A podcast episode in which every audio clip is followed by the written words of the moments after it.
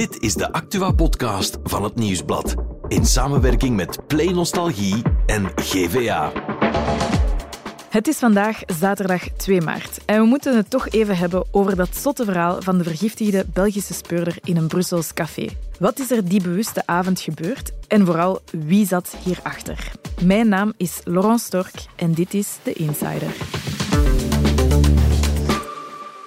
De speurder die iets in zijn drankje kreeg. Het zou zo de titel van een detectiveroman kunnen zijn. Maar het overkwam één van onze Belgische speurders. Bij ons in de studio zit Dirk Kozemans, crimijournalist bij het Nieuwsblad. Hey Dirk. Dag Laurence. En we hebben ook Bert Heijvaart in de studio. Dag Bert. Dag Laurence. Ja, Dirk, jij mocht het verhaal voor onze krant uit de doeken doen. Um, het verhaal van de speurder die vergiftigd werd of iets in zijn drankje kreeg. Jij weet er bijna alles over, maar vertel, wat is er precies gebeurd? Het verhaal begint eigenlijk op donderdag 24 januari in de sneeuw. Ja. Dat toen gesneeuwd. En drie uh, topspeurders van de dienst CDBC, Centrale Dienst Bestrijding Corruptie, echt een, ja, een, een elite speurdienst uh, in ons land eigenlijk, uh, gingen nog een glas drinken na de dagtaak. Ja. After work. After work. Eerst naar een café, de Celtica. Mm -hmm was weinig volk. En dan gaan ze door naar de Bar des Amis. Populaire bar dus. Ja, dat klopt. Uh, ze bestellen daar ook uh, iets om te drinken. En mm -hmm. uh, ja, het duurt nog een uurtje en dan gaan ze helemaal wild. Oké, okay, en wat is wild gaan, Dirk? ze staan op, ze vallen. Okay. Ze maken ruzie met andere gasten in het café. Ze geven de barman een klap en ze zijn elkaar aan het zoenen. Mm -hmm. Een intense donderdag. een hele... Allee, ja, zo was de, de dag niet aangekondigd, nee, zal ik zeggen. Nee. En dan uh, de barman uh, begint het vervelend te vinden en de andere gasten ook. Ja. En de politie wordt gebeld. Oké. Okay. Die komt ter plekke. Er gebeurt heel wat trek- en duwwerk. Die agenten van de CDBC laten zich niet doen. Mm -hmm. De politie krijgt een, he een, hele hoop verwensingen naar het hoofd van, die, van dat drietal. Het komt tot een kleine vechtpartij buiten, waarbij de meest wilde van de drie in de sneeuw valt en uiteindelijk kan overmeesterd worden en afgevoerd. Oké. Okay. Nu, dat klinkt wel als um, hele zatte mensen hadden ze veel gedronken? Ja, dat uh, moest nog blijken. Je zou zeggen van wel. Ja. Uh, dat ze helemaal uh, over de rode waren gegaan. En ja. ja, zoiets herkende ik er wel in in het begin. Ja. Oké, okay. en dus een van hen wordt dan afgevoerd naar het ziekenhuis? Wel, die man was zo uh, wild aan toen in de combi dat ze zeggen van hij moet meteen een kalmeerspuit krijgen. Hij was geboeid, maar ze konden hem toch niet uh, op zijn stoel laten zitten. Okay. En uh, ze hebben hem afgevoerd naar het ziekenhuis. Daar heeft hij een kalmeerspuit gekrgen en dan is hij naar de cel gevoerd. Om zijn roos uit te slapen dan eigenlijk. Zou je denken, ja. ja. Maar hij begon daar al snel op de deur te bonken. Uh, wou eruit, kermde van pijn, zegt men. Men heeft hem daar nog lang laten zitten, omdat men niet geloofde dat er... Allee, men dacht dat laat die zatlap maar doen. Uiteindelijk heeft men de deur geopend en hij lag daar uh, te zieltogen bijna. Mm -hmm. En hij is afgevoerd naar het ziekenhuis waar hij met spoed is moeten geopereerd worden, want door de val had hij een blaasbreuk opgelopen. Oké. Okay. Nu, het is een heel intens verhaal. Je hebt dat verhaal ook zelf geschreven in januari toen, hè? Ja. Maar dat was niet super gemakkelijk, denk ik, hè? om over zo'n hoogstaande mensen te schrijven dat ze zat zijn en ja. kussen. Ja, het was een beetje gênant. Ja. Uh, je zou het niet verwachten. Uh, ja, we snapten het eigenlijk niet goed. Wat hebben die mannen bezield? Op een donderdag, ja. zonder feestje? Of, het, is, het, was niks, allee, het kondigde zich niet wild aan, die ja. avond. En toch is het er helemaal uit de hand gelopen. Het gaat om gereputeerde mensen. Uh, dat is niet uh, een dienst waar je binnenkomt als, uh, als je niet een beetje zelfdiscipline hebt en ja, speurtalent. Dus het waren niet de eerste, de beste. Dus we vonden het zelf ook wel een heel bizar verhaal. Ja, die man, Dirk, die zit dus in het ziekenhuis. Die wordt daar onderzocht. En daar vinden ze van alles dan. Inderdaad, voor de blaasbreuk uh, ondergaat hij een operatie en nemen ze zijn urinestaal en mm -hmm. trekken ze zijn bloed. Ja. Uit die onderzoeken, voor zover we nu uh, op de hoogte zijn, zou daar een enorme dosis uh, amfetamine aangetroffen zijn in zijn lichaam. Ja. Ja, Is dat normaal. Iets dat hij zelf heeft ingenomen? Is dat iets dat ze gewoonlijk deden op donderdag? Nee. Uh, ja, zoals ik uh, achterhaald heb, is die speurder inderdaad geen uh, dronkaard, geen grote bon vivant, geen zuiplap, Mhm. niks, niks, geen drugsverslaafde. Dus hoe is dat in zijn bloed gekomen? hoe is dat in zijn lichaam gekomen? Dat is de grote vraag die men had. Ja. En dat is uh, voorwerp van een onderzoek nu. Ja. Nu, Bert, ik kijk even naar jou. Mhm. Want mm toxicoloog Jan Titgat die had wel een antwoord op hoe dat het in zijn bloed zou kunnen geraakt zijn. Hè? Ja, ja, we hebben hem gebeld van, uh, van op de redactie. Mm collega Gilles heeft dat gedaan. En um, ja, Jan Titgat was eigenlijk vrij duidelijk. Dit was best wel een heel hoge dosis amfetamine. Nu, amfetamine wordt ook gebruikt als drugs. Dus je zou, kunnen zeggen, hij heeft het zelf ingenomen.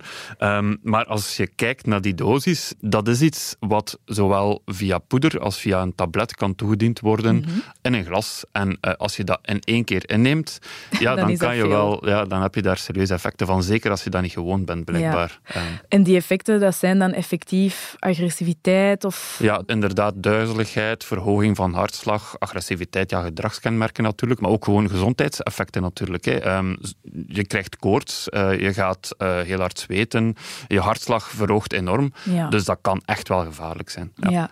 Nu, klopt het, Dirk, dat ze dat in iedereen hun bloed hebben gevonden, van alle drie speurders? Ja, voor zover we nu weten, uh, hebben ook de andere twee speurders daar gewacht van gemaakt dat zij helemaal niet meer in hun normale doen waren. Zij hebben uh, slechts de, een gedeeltelijke herinnering meer aan die avond. Ze hebben een paar flesjes dat ze nog zien, een paar uh, zaken dat ze nog voor de ogen krijgen, maar er zijn hele enorme gaten in hun geheugen. En de speurder die het het ergste aan toe was, die weet eigenlijk niet meer dat hij in de Bar des Amis geweest is, uh. Dus als ik het goed begrijp, de kans is heel groot dat ze vergiftigd zijn. Dat is wat ze zelf denken. En uh, het parket is ook die mening toegedaan. En er is nu een onderzoek lopende. Uh, zij zijn van zichzelf overtuigd, wij pakken geen drugs. Dit, iemand heeft iets in ons drankje gedaan. Ja, en dat zou wel eens kunnen, hè, dat ze vergiftigd zijn, Dirk. Want die speurders, dat is niet zomaar eender wie, hè? Alvast de man die het het ergst aan toe was, uh, is een hoofdinspecteur en is de, een van de chefs d'enquête van de, van de beroemde zaak Qatargate. The European Parliament will hold an emergency debate today on allegations that Qatar tried to buy influence over its policy decisions. Police have seized hundreds of thousands of euros in cash following a search of offices, private homes, and hotel rooms. Qatargate, daar is heel veel over geschreven, heel veel over gezegd. Um, nu, ik kijk eventjes naar Bertie in zijn papier aan het kijken is. Ik moet hier een papier snel bovenal. Waarover gaat het precies, Qatargate? het is een zeer ingewikkelde zaak, dateert van 2022. Um, ehm, maar het komt er kort gezegd op neer dat een aantal Europarlementsleden um, heel veel smeergeld hebben gekregen. Mm Van Qatar, maar ook van Marokko, want uiteindelijk is de zaak uitgedijnd. Ja. dat ging over honderdduizenden uh, en zelfs tot anderhalf miljoen euro voor één Europarlementslid. Dat was Eva Kaili. Ik weet niet of je haar naam nog kent. Blonde, vrouw, Griekse vrouw, mooie vrouw, die echt wel rising star was. Mm Was ook op dat moment vicevoorzitter van uh, het Europees uh, Parlement. En zij heeft eigenlijk... Um, ja, zij is betrapt met koffers vol met geld. Oké, okay, um, waarom had ze dat geld? Ja, um, dat is de vraag natuurlijk. Daar, daar wordt onderzoek gevoerd, maar er wordt vermoed dat zij smeergeld kreeg van Qatar om um, Qatar te verdedigen als het ging rond mensenrechten. Um, herinner u 2022 WK in Qatar is heel veel te doen geweest rond, ja. rond de mensenrechten, arbeidersomstandigheden mhm. uh, daar. En Eva Kaili heeft eigenlijk met de macht die ze had um, in de Europese instellingen, ja, Qatar heel vaak verdedigd. En ah, zei dat Qatar een voorbeeld was op vlak van arbeidsrechten. Ah, ja. Dus ja, er was wel iets vreemds aan de hand. En toen dat die koffers ontdekt werden, ja, bleek meteen waarom. Nu, er zijn ook nog andere mensen uh, bij betrokken. Mark Tarabella, een, ja. een, Belg, een waal van de PS. Mm -hmm. um, Francesco Giorgi, dat was ja. de man van Eva Kaili. En ook een zekere Pier Antonio Panzeri, dat was eigenlijk een uh, Italiaan bij, bij wie de zaak aan het rollen gegaan is. En dus die bekende of belangrijke speurder, die was die zaak aan het onderzoeken. Ja, ik kan je afvragen, waarom is dat een Belg? Ja. Um, nu, dat is logisch, want um, ja, de Europese instellingen zijn hier. Als hier een misdrijf gebeurt, dan worden daar ook Belgische speurders opgezet. Okay. Trouwens, de advocaat van Eva Kaili is Sven Marie. Um, dus ja, dat is een Belgisch onderzoek. En um, het is ook zo dat Brussel eigenlijk ja, vol spionnen loopt. Uh, ja, dat is zo. Omdat hier heel veel machtige mensen zijn. Allee. En daarom wordt er eigenlijk ook ja, wordt er eigenlijk heel veel gespioneerd. En worden er heel veel, ja, gebeurt er heel dat veel echt onder de radar. de VS, maar niet van bij ons. Nee, nee. Zeg maar zeker dat hier ook gebeurt. En die ja. wandelen zomaar in Bar des Amis en in de Celtica. Dat zou kunnen. Nu, Dirk, Kunnen we met zekerheid zeggen dat het iets te maken heeft met Qatargate, wat die speurders is overkomen? Uh, tot nu toe is het slechts de hypothese. Okay. Uh, er zijn geen uh, concrete aanwijzingen. Men heeft nog geen filmbeelden geanalyseerd waarop men iemand iets, iets ziet in een glas doen, een ja. pilletje in een glas ziet doen. Dus het is de hypothese die aangenomen wordt omdat de speurders in Qatargate al heel wat tegenstand ondervinden okay. in een onderzoek. Bij de onderzoeksrechter en bij speurders is al uh, Pegasus spionage software aangetroffen. Wat is dat uh, precies? Ja, daarmee kun je eigenlijk uh, van op afstand iemand helemaal volgen en zien wat hem doet. Want via je gsm horen ze u Oké. En zien ze u en... Uh... Super creepy. Ja, Dirk was hier het verhaal op de redactie aan het doen deze week. Dus ja, dat ze eigenlijk aan u kunnen passeren op een meter of zo. En dat ze eigenlijk dan gewoon die spyware op uw telefoon kunnen zetten. Ah ja, ze moeten uw gsm niet bij de hand hebben? Nee, of... blijkbaar niet. Ze moeten uw gsm niet inpluggen en uh, of er een programma voor tikken of uh, u een app laten opladen. Dat gaat allemaal... Uh, ja, Zon en passant. Allee, jong. Ja, dus als je op café zit, kan eigenlijk een spion dat programma op, ja, op je smartphone zetten. En vanaf dan word je echt constant gevolgd en okay. weten ze alles. En die specifieke software die wordt gelinkt aan, aan Qatargate? Of? Uh, het is uh, software die de Israëli's ontwikkeld hebben. Het zal u niet verbazen. En ik weet ook dat uh, ja, een van de geheime diensten van de betrokken landen die gebruikt. Oké. Dus vandaar dat er dan ook wel gedacht wordt. Het moet wel. Wie zou er anders belang bij hebben om uh, te spioneren mm -hmm. uh, bij de speurders van Qatargate? Ja. Nu, wat ik me dan ook afvraag is, gaan we dat met zekerheid kunnen te weten komen wat er gebeurd is met die speurders?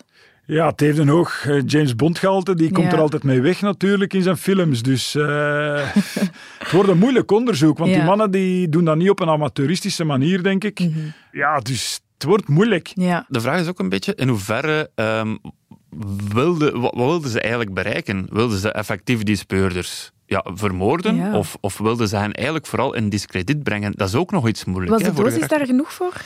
Dat moet ook nog blijken uit het onderzoek. Of... Ja, het bloedonderzoek is nog niet finaal, dus daar moet nog gezien worden. Maar uh, volgens de dokter die de man toen behandelde, zou de dosis enorm geweest zijn. Ja. Alarmerend, gevaarlijk. Okay. Er is nu een onderzoek voor poging tot moord. Dus ja, je zou zeggen vermoorden. Maar uh, volgens wat ik verneem is dat ze toch vooral, allee, dat dat toch een techniek is bij geheime diensten om speurders of mensen die, uh, of tegenstanders, ik zal het zo noemen, te compromitteren. Uh, die speurder in kwestie die heeft alle, alle grote topverdachten in deze zaak ondervraagd. Ja. En dus als de, het, is, het moet een koud kunstje zijn voor een advocaat om dan te zeggen van allee jong, wat voor een zet je eigenlijk? Mm -hmm. Een grote ah, ja. zuiplap. Hoe, hoe, professioneel is uw werk dan nog eigenlijk? Ah, ja. Ik denk dat het die richting uitgaat. Maar ik weet het niet. En heeft dit dan gevolgen voor ja, dat Qatargate-onderzoek? Ja, de gevolgen kunnen tweeërlei zijn. Ten eerste, die uh, Pegasus spionagesoftware. Ja, daarmee weten de tegenstanders, zijn de Marokko en Qatar, de twee landen waar het over gaat, alvast... Mm -hmm. Uh, waar de onderzoekers mee bezig zijn en kunnen ze dus een paar stappen vooruit denken. Ja. De speurder die vergiftigd is, hij is nog op het onderzoek, zo, voor zover ik vernomen heb. Maar ja, hij is gecompromitteerd of toch is er die poging geweest. Uh, mm-hmm. We zullen zien hoe dat afloopt. Uh, ja. De federale politie was toen een tuchtonderzoek tegen hem begonnen. Dat zou nu ook in de koelkast zitten, omdat ze nu ook wel doorhebben dat uh, de man zich niet Lazarus gedronken heeft, Ja. maar dat er helemaal iets anders gebeurd is. Dus het is afwachten, maar ja, het is toch weer een nieuwe poging tot destabilisatie van dat onderzoek. Of Ja. een poging om, om dat onderzoek eh, kapot te krijgen. Ja. Eigenlijk. Nu, hoe gaat het eigenlijk met de man zelf? Want die kreeg een enorme dosis binnen. Ik neem aan dat dat wel iets doet met een mens. Ik weet het eigenlijk eerlijk gezegd niet, want ik heb de man niet gesproken. Maar wat ik ervan hoor vertellen is dat hij eh, terug aan de slag zou zijn, maar eh, ja, op een laag pitchen. En eh, het heeft er toch wel goed op ingehaakt. Niet alleen op de man zelf, maar eh, ook op eh, heel de equipe en eh, ja, eigenlijk alle speurders in het land. Dat, eh, dat dit een soort nieuwe praktijk zou kunnen worden. ja, Want, het is eh, beangstigend hè, dat je gewoon op een gezellige donderdagavond heel veel amfetamine kan binnenkrijgen zonder dat je het weet. Absoluut. En dat is, eh, het is gevaarlijk ook. De man had dood kunnen zijn. Ja, oké. We blijven het ingewikkelde Qatargate-verhaal eh, volgen. Dankjewel, Dirk, om erbij te zijn vandaag. Bert ook, dankjewel. Graag gedaan. En eh, maandag zijn we er weer met een nieuwe Insider.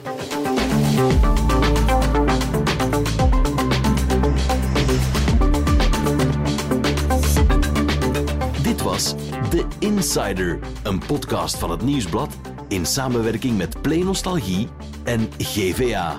De muziek is van Pieter Santens. De montage gebeurde door House of Media. Wil je reageren? Mail naar podcast.nieuwsblad.be.